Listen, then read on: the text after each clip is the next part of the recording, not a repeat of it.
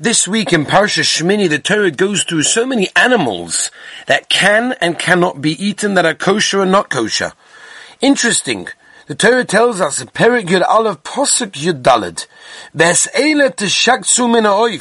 These are the abominations of birds. And one of the ones that the Torah mentions is the Hachasida, a bird called a Chasida. Says Rashi brings a Gemara in Chulin, why is it called the Chasida? Because it shows chesed towards others of its species in sharing food with them. That's what Rashi brings down. Now, as we know, eating non-kosher food can harm a yid in a spiritual way. The chinuch writes that a person becomes that which he eats, and it contaminates the soul and makes it difficult for the person to be connected to that which is holy. The Ramban and this week's parasha says an amazing thing. He says that all non-kosher birds possess a very cruel nature. And it's evident that way, the way they tear apart their prey. But it's a big problem. And the problem is that we have, is that why is the chasida not kosher? It demonstrates such compassion with sharing, sharing food with other people, as we mentioned from Rashi. So why is it not kosher? Says Rabbi Yisrael of Ruzhin, the Heilige Ruzhin Rebbe, and he said that Chazal tells us a very important yisoid. And that is, the Hasidah does kindness with its friends, with birds of its own species. It does not share with other types of birds. And that's an amazing lesson for us to learn. Because people often only like to help those that dress, speak, and think the way we do. And that's not correct a yin has to help everyone. In the beginning of World War II, thousands of refugees streamed into the city of Vilna. That was the capital of Lithuania. Many of these refugees were, you know, Bochum of Yeshiva, and they came to Vilna because of Reb Chaim Oizer. And Reb Chaim Oizer was the founder of the Vaad HaYeshivas. They helped support many of the yeshivas in Eastern Europe between the two wars.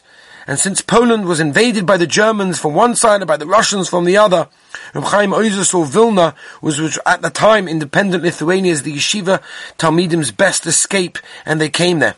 Amongst those refugees was a, a big group of people that made t- tremendous sorrows for Klal Yisrael, and specifically for Reb Chaim Oizer, they wanted to get rid of him as the Rav of Vilna at the time, and Reb Chofetz Chaim, who was then over 91 years old, assisted also by the Chazon Ish, defended the honor of Reb Chaim Oizer and managed to keep his position. And these people, including the instigator of that shameful campaign, constantly a thorn in the side of Klal Yisrael's Yiddish community, all of a sudden asked the Vad, please, can we also have bread?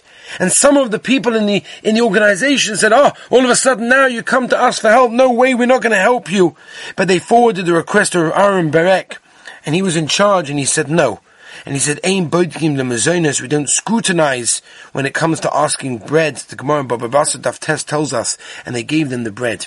And it's such a tremendous lesson for us, and we're seeing this. We're seeing this with our own eyes. There's a Hatzalah member in my area who took a Hatzalah call a few days before Yontov of Pesach, and it was a, it was a Hatzalah call for coronavirus.